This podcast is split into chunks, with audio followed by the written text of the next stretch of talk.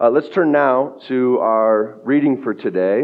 We are in the book of Acts, as I said, chapter 2, and we will begin in verse 41. I'm going to have my friend Joel come up and read, and as he comes up, will you stand for the reading of God's word?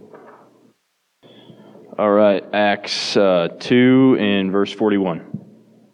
Uh, so those who received his word were baptized and there were added that day about 3,000 souls. And they devoted themselves to the apostles' teaching and fellowship, to the breaking of bread and prayers. And all came upon every soul, and many wonders and signs were being done through the apostles. And all those who believed were together and had all things in common. And they were selling their possessions and belongings and distributing the proceeds to all, as any had need and day by day attending the temple together and breaking bread in their homes. They received their food with glad and generous hearts, praising God and having favor with all the people. And the Lord added to their number day by day those who were being saved. This is the word of the Lord. Let's pray. Father in heaven, we give you thanks this morning for your glorious word, for your righteousness, and your never ceasing goodness towards us. We give you thanks also for the missionary heart that you have laid in some of the people in this very room through the work of your Spirit. We thank you for the ministry in Ecuador, and we pray, Lord, that it won't be the shots or the medicine that these people think will save them, but that those things would be tools, bridges, if you will, to lead them to you and to your gospel. We thank you, too, for Albert and Jack's safe return. We pray, Lord, for this summer season.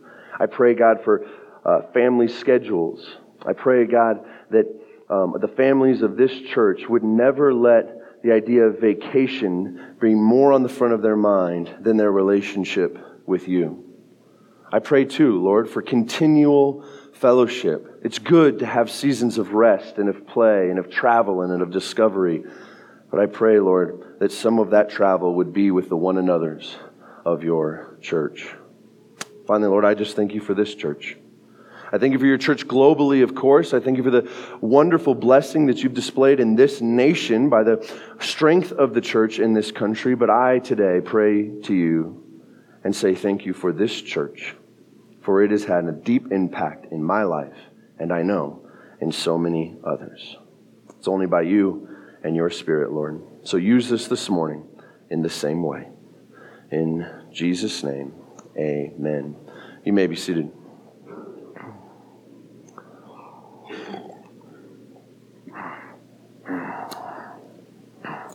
As I said, we're stepping out of the Gospel of Luke, and my task was to consider what are some of my favorite passages. I don't know if I'm honestly going to admit to you that this is one of my favorite passages. However, it is certainly one of the most impactful. I have come from a non Christian home, and my upbringing was pretty up and down, to say the least. And when I discovered the church, I didn't just discover God, I discovered a community. And I believe that the Lord has asked me to devote my life to the aiding in this community. And so it begs the question what are we here to actually do? What is a healthy church? What is our mission? Who are we supposed to be? And of course, what's my role in the middle of it all? That's what I hope to get through today. But I want to start by talking about basketball. Well, not really. I like to play basketball. I'm a C minus athlete across the board. But I uh, recently got my toe stepped on and kind of like jacked up my toe, my toenails, and I had an infection. So I had to go to the doctor. And we've all had this before, right? You have a little injury and you go to the doctor and you say, "Hey, I, I, you know, I got this thing. Can you look at it?" And of course, I have a toe problem. And he says, "Well, here, sit up on this table and let me take a look at you." And he puts the thing on your chest, you know. And I'm looking at my toe, and he says, "Well, how are you feeling?" I, I feel fine except for my toe, way down there. And of course, they want to look at your eyes and they want to look at your ears and they say, you know, they, they want to put their finger. I don't know what any, nobody knows. This is fake. Nobody knows what they're doing.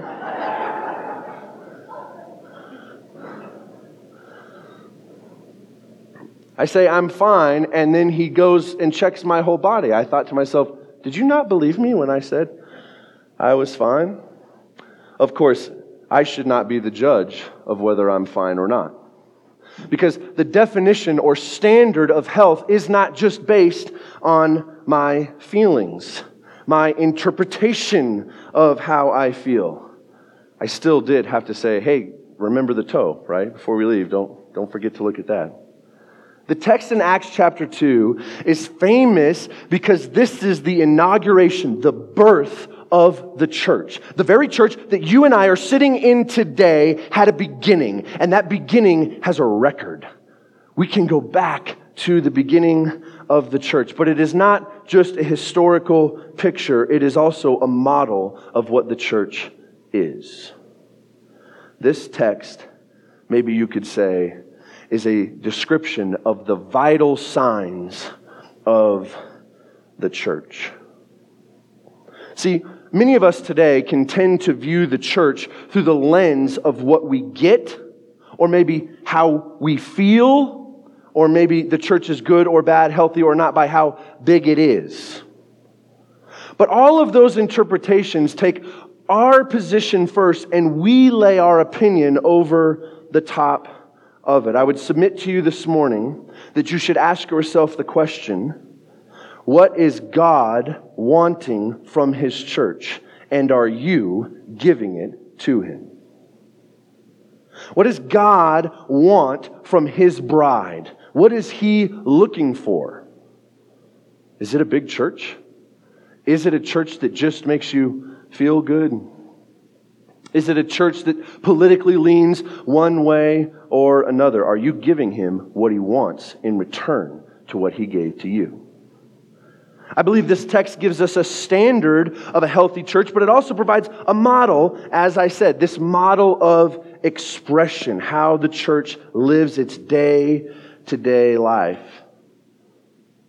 I just want to start by saying I've spent almost 15 years looking at these verses. I truly believe that. This is a massive influence in my life. I believe the crossing is as good at this as I've ever seen in my life.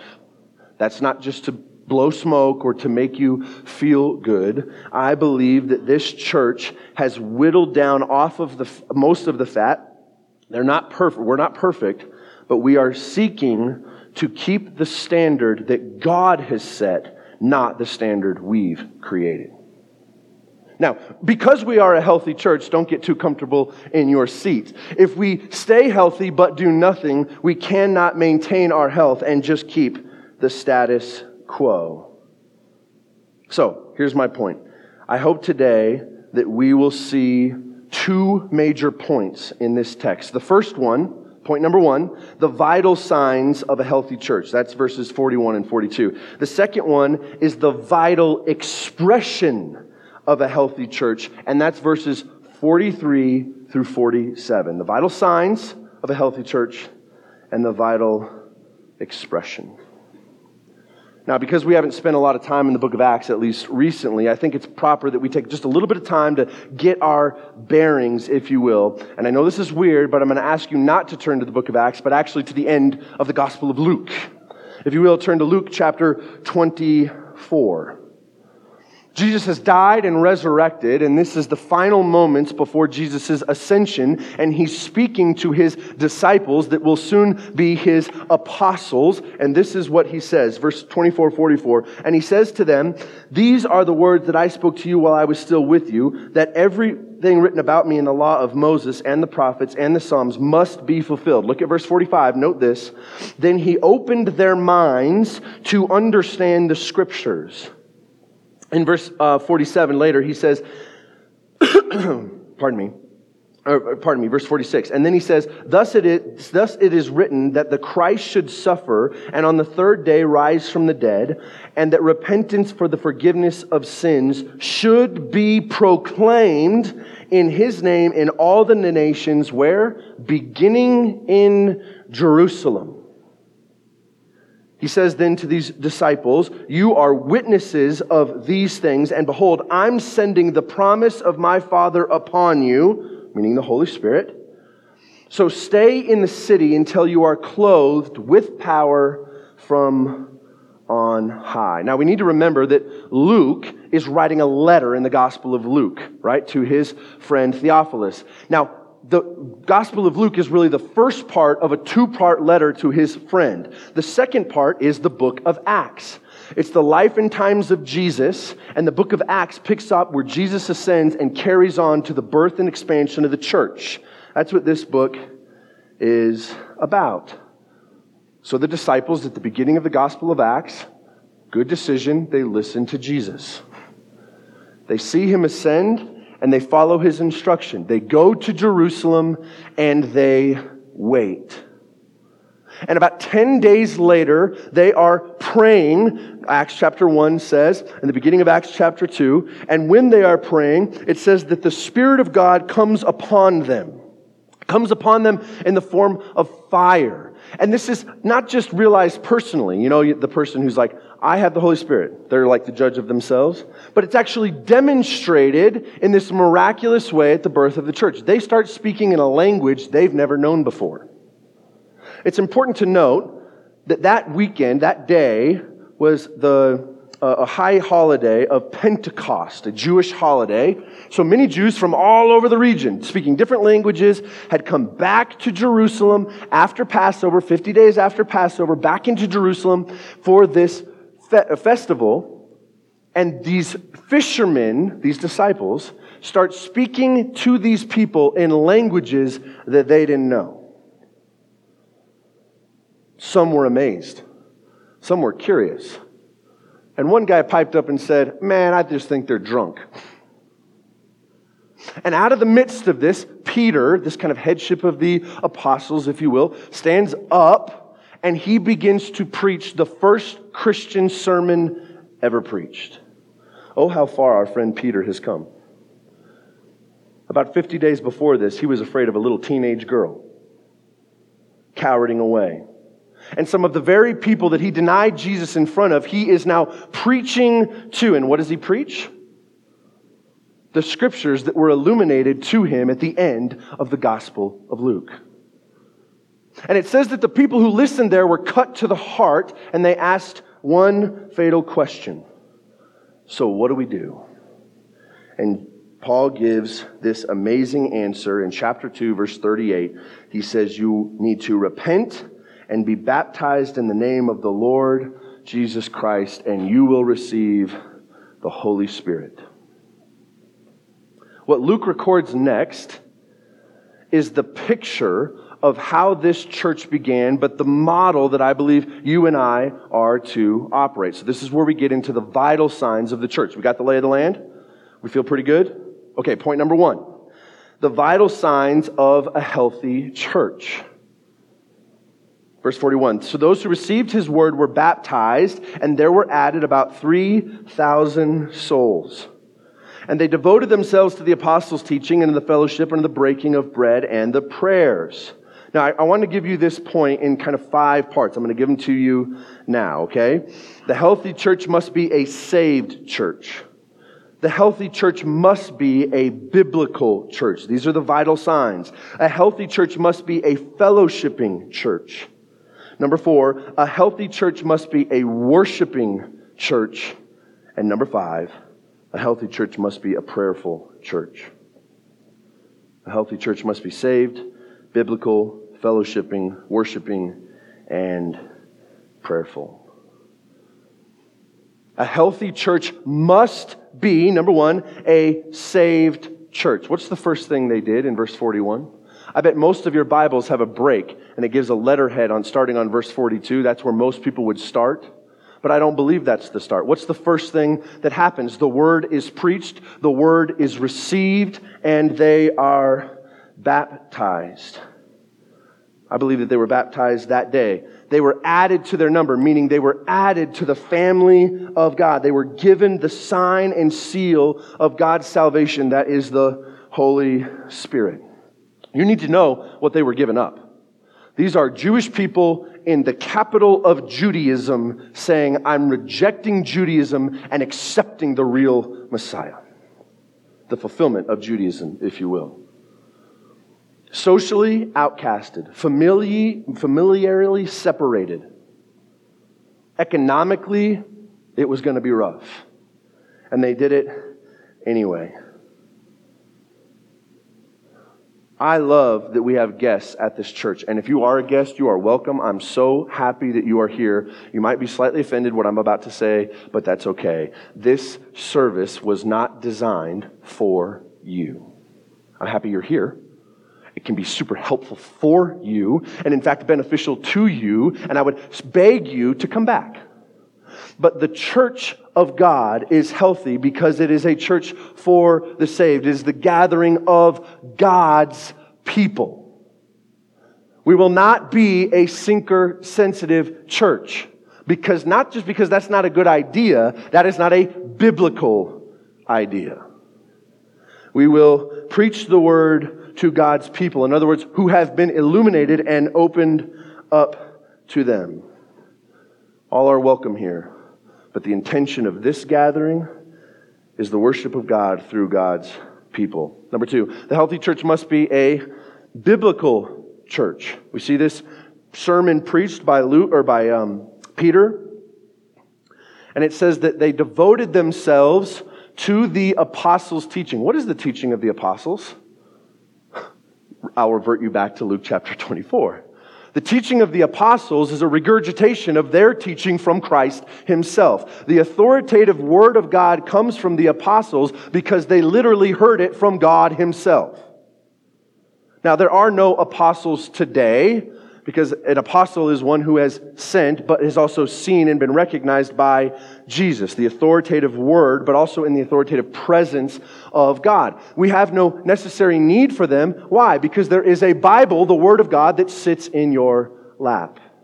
We don't need more than that.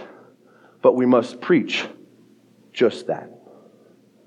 May it never be that from this pulpit, we stop a Sunday service, close our Bibles, and say, we need to talk about something else. We can talk about something else on Tuesday. I'll send you an email. But here in the gathering of God's people and from this pulpit, if you want to be in a healthy church, you must be hearing the Word of God. Not good ideas, not social experiments, not political enterprise. The Word of God. Number three, the healthy church must be a fellowshipping church. It says that they were devoted to the fellowship. The word meaning here with fellowship is, is, is quite helpful. It kind of means same team, participating together. It's not like a, I don't know, a gym where I go to that gym because I like the stuff at the gym and you go to the gym because you like the stuff at the gym and now we agree upon the stuff at the gym so that's why we go together. I don't want you to come to a church because you agree about what the church is or does outside of the vital signs. We are a part and a membership, a togetherness, a group, a team on the same church because of the fellowship that we hold together in the Holy Spirit. You understand? It's not, it's inside out, not outside in. John, uh, 1 John 1 3 says this We proclaim to you that we have seen and heard so that you may also have fellowship with us. The question is, well, what is the fellowship with us? And he answers it. 1 John, and our fellowship is with the Father and with his Son, Jesus Christ. Our fellowship together is not that we agree on the same stuff.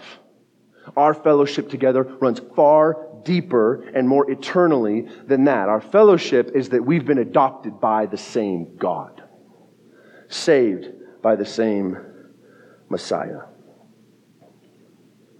It's not just about likes and dislikes, opinions and preferences. It's about sharing in the same Christ, sharing in the same reality that we have been saved from death.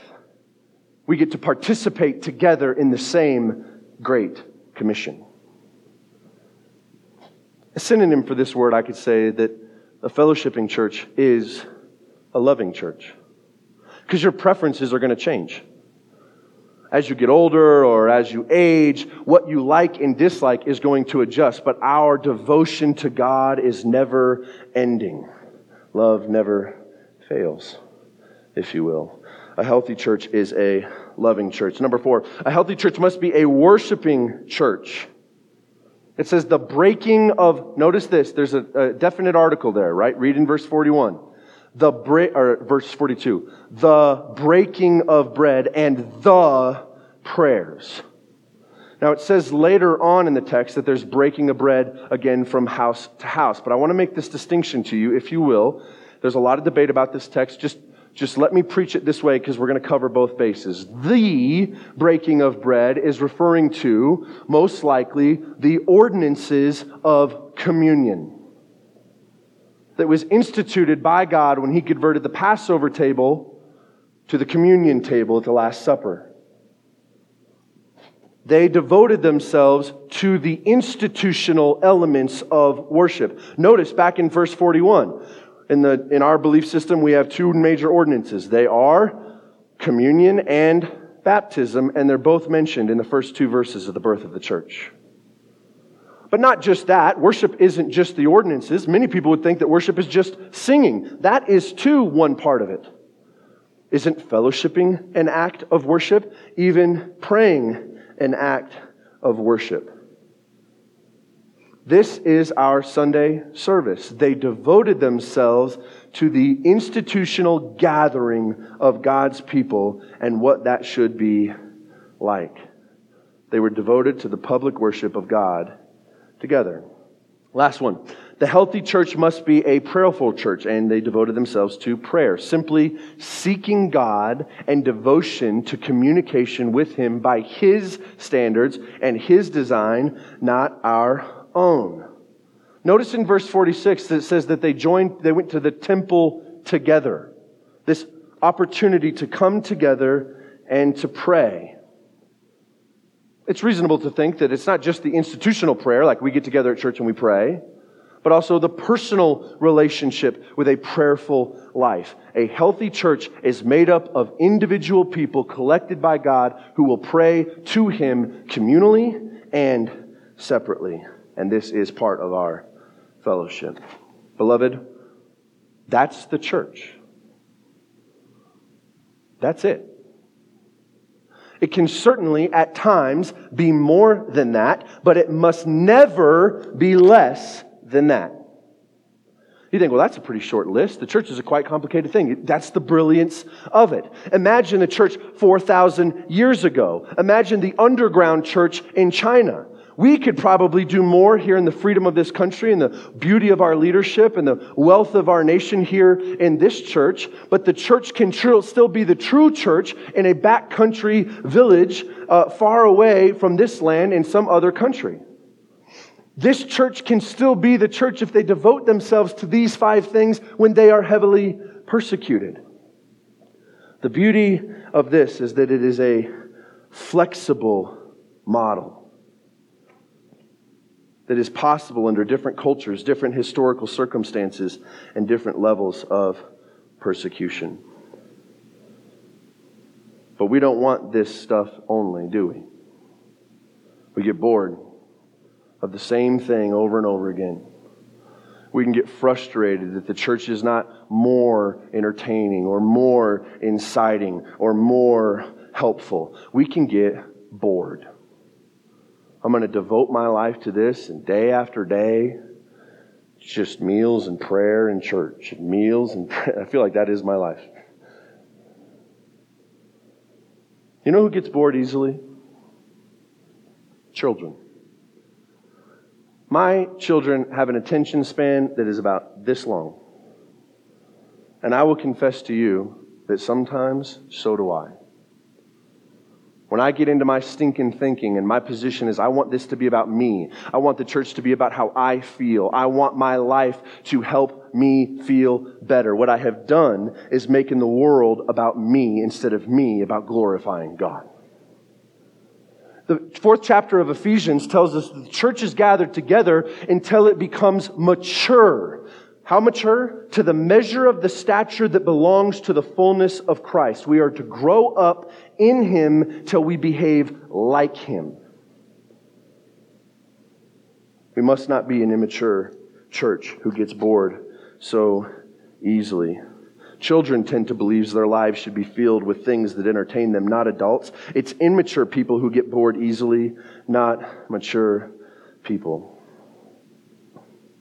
A church that keeps trying to do a new thing. Let's rediscover the wheel. Let's shake things up a bit. Let's try a new approach. It's quite possible that it is not a church at all. Here's an illustration. Let me paint this picture. I believe that the garage of the suburban household is the single largest culprit to the shopping uh, addiction that we have in this country. What is the garage for? Lady, ladies, let me tell you, you may not know this. It's for your car. You have made an investment, and you don't want to put that investment out in the rain. So you put that investment inside of a carport, more formally known. But that is not how it works in my house. I take the second largest investment I've ever made in my life and I put it out in the yard. And you know what I do? I fill my garage with bicycles. I got three kids and 12 bikes. I don't know what's going on. We have garages, and that needs to be a workstation. And oh, it needs to be the place where we store our Christmas stuff and the lawnmower and put cabinets in. And oh, we need a second refrigerator. And now the kids want to paint chalk all over my garage floor. This is a true story. I come home to like, what is this? And you know what the garage isn't? The garage is no longer doing what it was designed to do. Isn't that true of us? Maybe not here in this church but in this country and in history, when we try to add to the church and make it a new thing, make it a more vibrant thing, make it a more entertaining thing, one day we look up and we say, We are not a church at all. Okay, that got kind of intense. But let's just stop for a second, uh, pretend that our church is at the doctor and we are checking our vital signs. How is the crossing doing? Are we a saved church? We mentioned the visitors are welcome. But this is for believers. We have covenant partners. The true church has a in the church and a out of the church. I believe we are healthy here. Are we a biblical church? We only preach the scripture from this pulpit. It's expositional preaching, but not just here on Sunday, in life groups and in journey groups and in high school study and in college study and in mom's group. The word is preached from day to day. Even in children's church, we are preaching the gospel to our students. That is not daycare over there. That is training. TNT, the Garden Club, all of these things are preaching the church. And maybe what we do best, the fellowship of the church, the loving of the church. We are a life on life church here.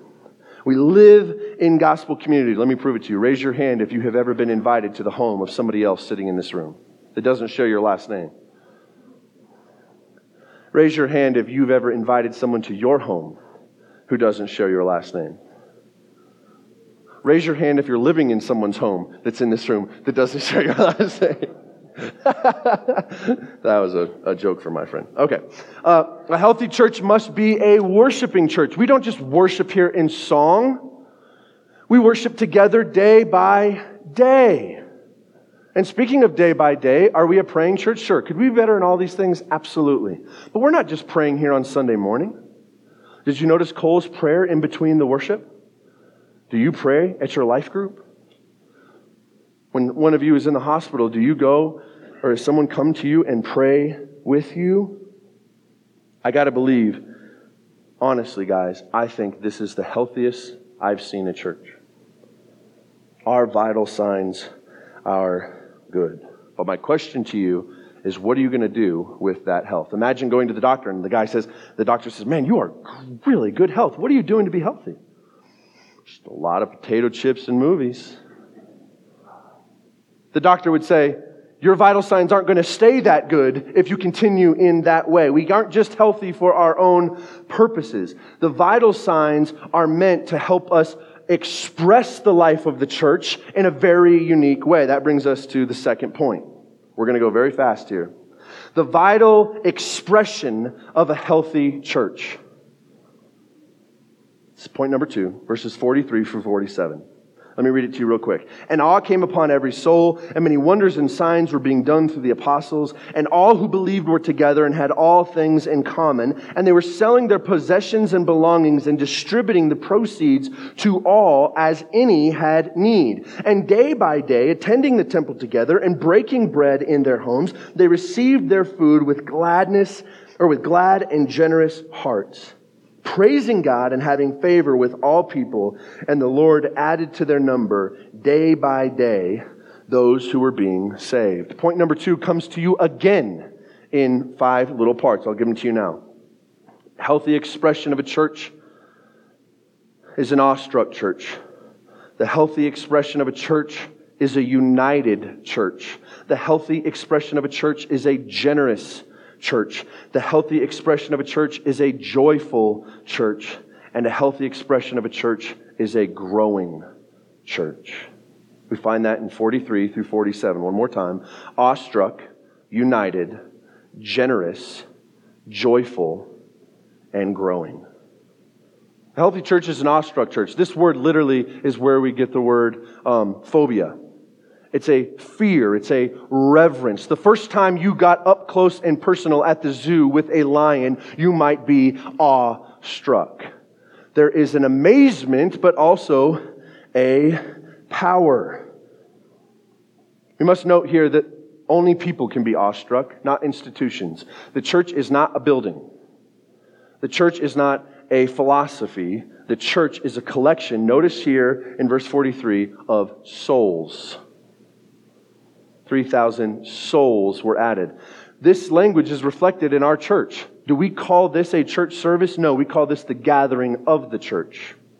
Do we call this building a church? No, we call it a church building. And this is intentional because this is not the church. You are the church. And we are to be a awestruck people. What are they in awe of? Most people would say that the signs and wonders. You see that right after it? They were in awe, and many signs and wonders were being done. But the sentence, that word, is actually sandwiched between two parts of the sentence. That was sandwiched between the normal, ordinary, everyday actions of the church, and they were awestruck at signs and wonders. Are you still in awe of what God's doing in the day to day part of the church? Do you open your Bible at 5 in the morning or 6 in the morning and you are in awe at the Word of God? Is there still an amazement when we get to take communion together, or is it old hat to you? All is an expression of a healthy church. Number two, healthy church is a united church. All the believers, notice, all were together. This is the believers of the different cultures from different backgrounds who 10 verses ago didn't even speak the same language. And they are united. That's where a parallel word to the word common. They had all things in common, is where we get this united verse. This is in verse 44. The word common is a word easily translated to sharing together. Now, this is not, a, some have taken this verse and tried to promote like communism and socialism through it. Nothing could be farther from the truth. The Bible makes no political statement toward that. In fact, there's many verses that would push against communism. They shared, they had all things in common, but they didn't give everything away. Notice later in the text, it says they went to each other's houses. If I gave everything away, how do I still have a house? We're not promoting communism here. We're promoting that the love of the saint loves its brother so much that anything is on the table. Notice the song that we read that we sang earlier. I was tearing up when Cole was reading this. This is the opening stanza of My worth is not in what I own. My worth is not in what I own, not in strength of flesh and bone, but in the costly wounds of love at the cross. Because of what Jesus has done for me, anything is on the table for him. And if he wants me to give of my house for the love of my neighbor, amen. Oh, but Beck, this is too risky. We can't be too extreme. What if we give of everything and now we're impoverished? Let me just tell you if Lindsay and I were to die because we gave everything away and we had no money and we, you guys didn't feed us and the Lord just, I don't know, forgot, I think I would be okay to stand in glory before the Father and say, I've given everything for you. And it would pale in comparison to what He gave to me. We are a united church because we are a sharing together church. Until we attain, this is Ephesians chapter 4 verse 13 again, until we attain unity in the faith. We're not just united in our physical stuff, but we're united in our agreement of who Christ is. So to what degree are we together? All things. I believe there is no theological, logical, or reasonable argument you could make to me to diminish the word all things to mean something less than it means. Just underline it in your Bible and sit on that.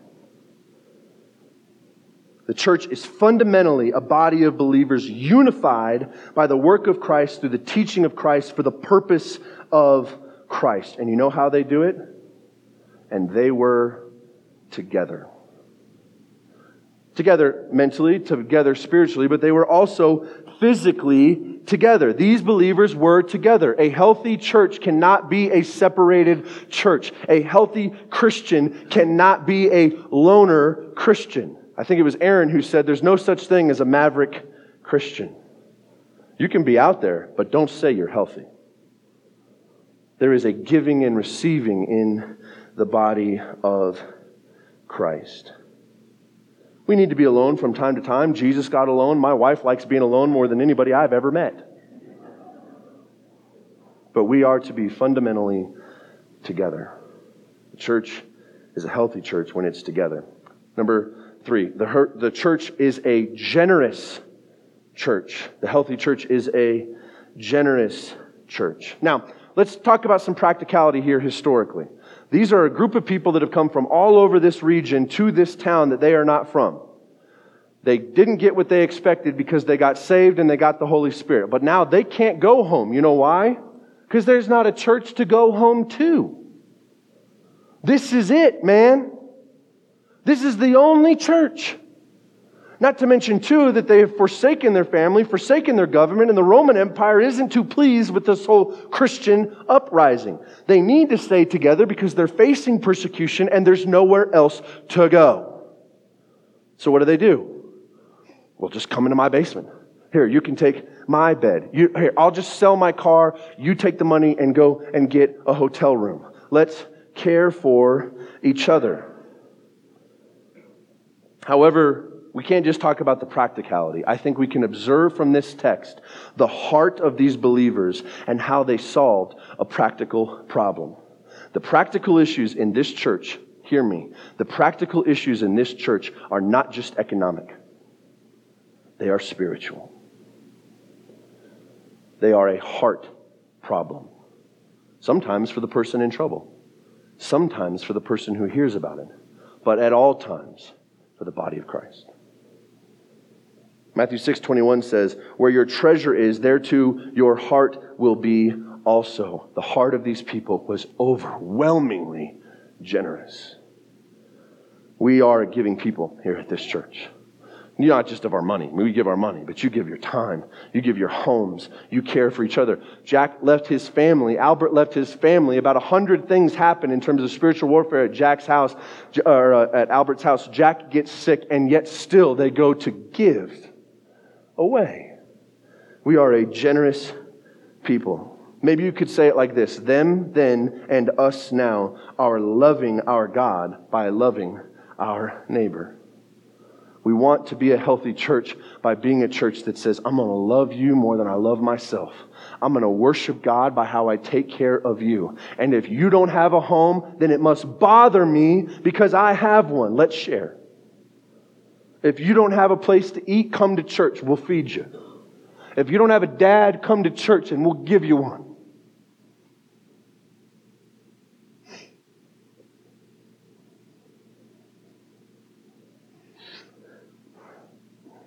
Man, I just, I'm sorry, I just remember being a messed up college kid who hated his home. And I come to this university because I want to be famous and go to the NFL and play football, and none of that worked out. But what I got was an awareness of God's scripture, an illumination of God's love, and a family. You know what I mean? Santinis have treated me like I'm their son. They got a lot of sons. They don't need no more sons. I don't get second helpings, man. I get the full load. That's Lindsay and I's heart in foster care, and I see it all over the place here. Um, we got a million things wrong with us. We're deficient in ways of our understanding of God here. We don't love each other the best we can, but man, we are a generous people. And I, um, I just want to say thanks for that. A healthy church, number four, is a joyous church. These people are taking on persecution, trial, difficulty. Imagine, if you will, if you are a, a, new Christian and it's like, okay, welcome to Christianity. Here's what we want you to do. We want you to devote yourself to somebody else and let him tell you how to live your life. His name is Jesus. Okay, you got to get rid of all that stuff that you love in the world, and you got to love Jesus. Oh, and by the way, we have a lot of people that are really struggling. So, can you just like sell some of your stuff and don't take the money for yourself? Give it to that person over there. You don't know them, but it doesn't matter. You don't know if you really like each other. You don't even speak the same language, but can you have them over for dinner? And we go to the temple every day together. There's not like a ton of alone time around here. And so this is what it means to be in the church. I would be like, wait, can we stop for a second? I'm an American. We don't do any of that. it would seem like a dismal lifestyle to be like, wait, my life has come to this? A healthy church is not one who is like Eeyore walking around, oh, I have to give, and oh, I have to go to church, and oh, I have to dress up, and oh, I can't watch that. Woe is me. A healthy church is a church that loves being with God's community, that loves worshiping their Lord. Sometimes it's hard. We must deny our flesh, but we are joyous that we have brothers and sisters to help us through that. They were together at the temple joyously in a world that was starting to encroach upon them with hostility and hate. They were a joyous people. It says they got together on the Solomon's portico in Acts 3 and in Acts 5, right outside the temple. Their church wasn't a fancy church. Listen, they didn't have a building. They didn't have a cool sound machine. They didn't have Cole up here leading worship. Their church was a pop up church on a porch and they were a joyous people. They're selling their stuff, and they're a happy people. They were a worshiping people because of how they shared together with gladness. That's that word. Gladness and joyous or joyful are a similar word. To many folks, or sorry, pardon me. Let's go on to the next one. We got to totally hustle. Number five, a healthy church is a growing church. A healthy church is a growing church. In verse 47, you see these words here. And praising God, say they were generous hearts, praising God, verse 47, and having favor with all of the people, the Lord added to their number day by day. Now, we would say that this idea of praising God is having favor with all the people. But I would say that it's connected. Notice the comma there at the end of verse 46. It's not a period. Day by day, they attended the temple. They were breaking bread in homes, and they received their food with gladness and in sincerity of heart, and they were praising God. They were praising God at their meals. They were praising God in their homes. They were praising God day by day. And they were having favor. They weren't praising God because they were getting favor. They were praising God, and it just so happened that God was favoring to them. How so? We can conclude that they weren't getting a ton of favor economically. I just talked to you about all the trials that were about to come. They were getting favor with God because they were living out their Christian lifestyle in close enough shot that their brothers and sisters who were yet to be converted could be curious to the behavior of this new people. They could be interested to the sharing and the giving of one another. And they may even draw near to the temple of God and hear the preaching of God's word. And God was favorable to them because he orchestrates it in their sovereignty in just a way to get those non converted people in the right place at the right time to see the people of God love each other and love their God and be curious enough to hear the word of God preached. The public preaching of God's word is it, man. That is the growing church. In Acts alone, we see the public preaching of God's word in Acts chapter 3, Acts chapter 4, Acts chapter 5, Acts chapter 7. Notice, if you will, that the growing church should just revert right back to verse 41. It's not a line, it's a circle. The word is preached. People are saved. They devote themselves to the healthy, vital signs of the church. They behave in a manner worthy of their calling. They live out their lives in gospel community in front of other people, and then they invite them to hear the preaching of the word so that others can be saved, and it all starts over again. Invite your friends to church. Invite your coworkers to church. Get them close enough that they may hear the word of God. Because that is the word that saves. Draw them close enough that the Lord may, just maybe, possibly add to his number those who are being saved. John 13, 35 says this By this all people will know that you are my disciples, by how you love one another. The loving of each other is not the gospel. It's gospel result, but you need to hear the gospel. The gospel must be preached. The gospel needs to be proclaimed. The loving of each other is an identifying mark to the rest of the world that says, those people are acting different. Those people keep putting people in their basement. My neighbors think we're crazy. We have a foster kid. I just took on a college kid, and I was like, so close to just saying, I just think his brother should move into. the example to our neighbors isn't preaching yet. But by God's will, maybe it could be. That they would know that we are his disciples by how we love one another. But favor is not always the response of the world, is it? We shouldn't have an expectation of a super high success rate. In other words, we should not be thwarted by what goes wrong. We should continually pursue because of what has gone right in the resurrected Christ.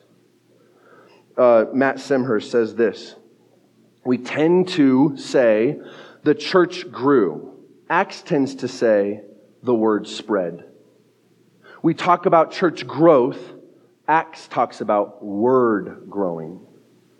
Preach the word and let God take care of the size of your church. He will add to the number daily. And he will grow this place. Pray not only that every seat gets filled, I pray we got to pack in them. I do pray, however, just if I'm being honest, that we would never add an addition onto this church because we need a bigger sanctuary. I pray that we send people out of this church to plant more churches in more places doing the same things because that's what we see in Acts chapter 8. The church in Jerusalem didn't just grow and grow and grow and grow and grow. Eventually, they sent them out over the walls to the rest of the world, and you and I are beneficiaries of that decision today. Praise God for that. Let's give a quick application, a couple quick application points, and then we'll be done. So, we have the vital signs of a healthy church. We have the vital expression of a healthy church. How do we bring this home for you and I? I ask myself a question every time I prepare a sermon when it comes to application. What am I asking the people to do, to believe, or to repent of? And some, most of the time, it's just like one of those things. But today, I believe it's three, all three of them. And so here's your three applications. To do. What do I believe this text is asking us to do? Beloved, I believe it's asking us to do exactly what it says. Don't over spiritualize this. Don't historize this. Well, that was the persecuted church, Beck. That's a different scenario. In some cases, that's true. If I had a persecution that they had persecution, my faith would bubble up. I don't want my faith to bubble up when it's prodded by the devil. I want my faith to bubble up because of the resurrection of a king. I don't want to be drawn because I don't want to be a good dad because a challenging time comes. I want to be a good dad all the time. And when the challenging time comes, I'm practiced in stepping up. Let's not use that as an excuse to say, well, we don't have to do this because those situations or those scenarios were different. Can we just be faithful to what it says? That doesn't seem like a very nice thing to say. You come to church, you hear this encouraging message, and it's like, go and do. You're not doing enough. I understand that. But there is a work in the church, there is a doing. You shouldn't overlook that. If you're still struggling, let me help you with your next point. What am I asking you to believe? If you'll notice, spend some time in this text and read the pattern of this text over and over again, you're going to start to recognize the behavior of these people like a, for, like a, like a friend. You think, I, I kind of, it's like I know somebody who does this. You do, and his name is Jesus. This is not a program that orchestrates that something pleasing to Christ. This is the very life and nature of Christ. What's the first thing that happened? They repented, they believed, they received the Spirit. The Spirit of God, the Holy Spirit that willed and worked these people that just 40 days or 50 days before that were screaming, Crucify Him! And are now living and behaving just like Him. I'm not asking you to do something in your own effort. I'm asking you to believe that the Spirit of God is living and active and it dwells in the hearts of believers. I'm asking you to believe that you are not to be your best version of yourself at church. We are to yield to God and let the Spirit of God work in us in such a way that we would behave like children of God. I'm asking you to believe that the gospel is working in your heart if you are regenerate. I believe this is bubbling in you, man. I do. I lay awake at night and I think, God, am I, is this church giving back to you what you're asking for? And I truly believe, I've had conversations with many of you, you're asking some of the same questions. You're saying, Lord, I want to give you my life in such a way that it would reflect back to you what you paid for. And not just the young people. I mean, I, don't mean to call him out. but I know he won't appreciate it, but Don Moore is a major influence in my life. And this guy has never said, well, I'm too old for that, or I'm quitting that, or it's somebody else's baton. He is still, Grace and Don are still wrestling with being sanctified in Christ to say, Lord, I want to give you more of myself. I hope this is bubbling up in us. And I believe it's bubbling up in many of us. But the text said, what, happen, what it looks like if it bubbles up in all of us. Are you disenfranchised with it? Are you bored with this? This is not condemnation. This is beseeching you to just believe in the gospel of your salvation and watch Him work. And the last thing is repent. Not all of us, but some of us. There may be some of us here that need to repent of viewing church in a different way. I come to church because this is what I get. I'll give when I want to give. I'll pray when I want to pray. And if there ain't a good football game on, I will come on Sunday morning. I don't want to scold you. I don't want to correct you. I want to beg you to say, don't you want to see this in our day and age? In many ways, we are.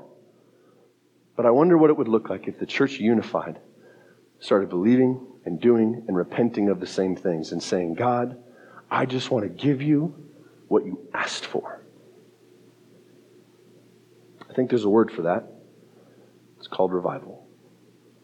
Let's pray. Father in heaven, thank you for your word.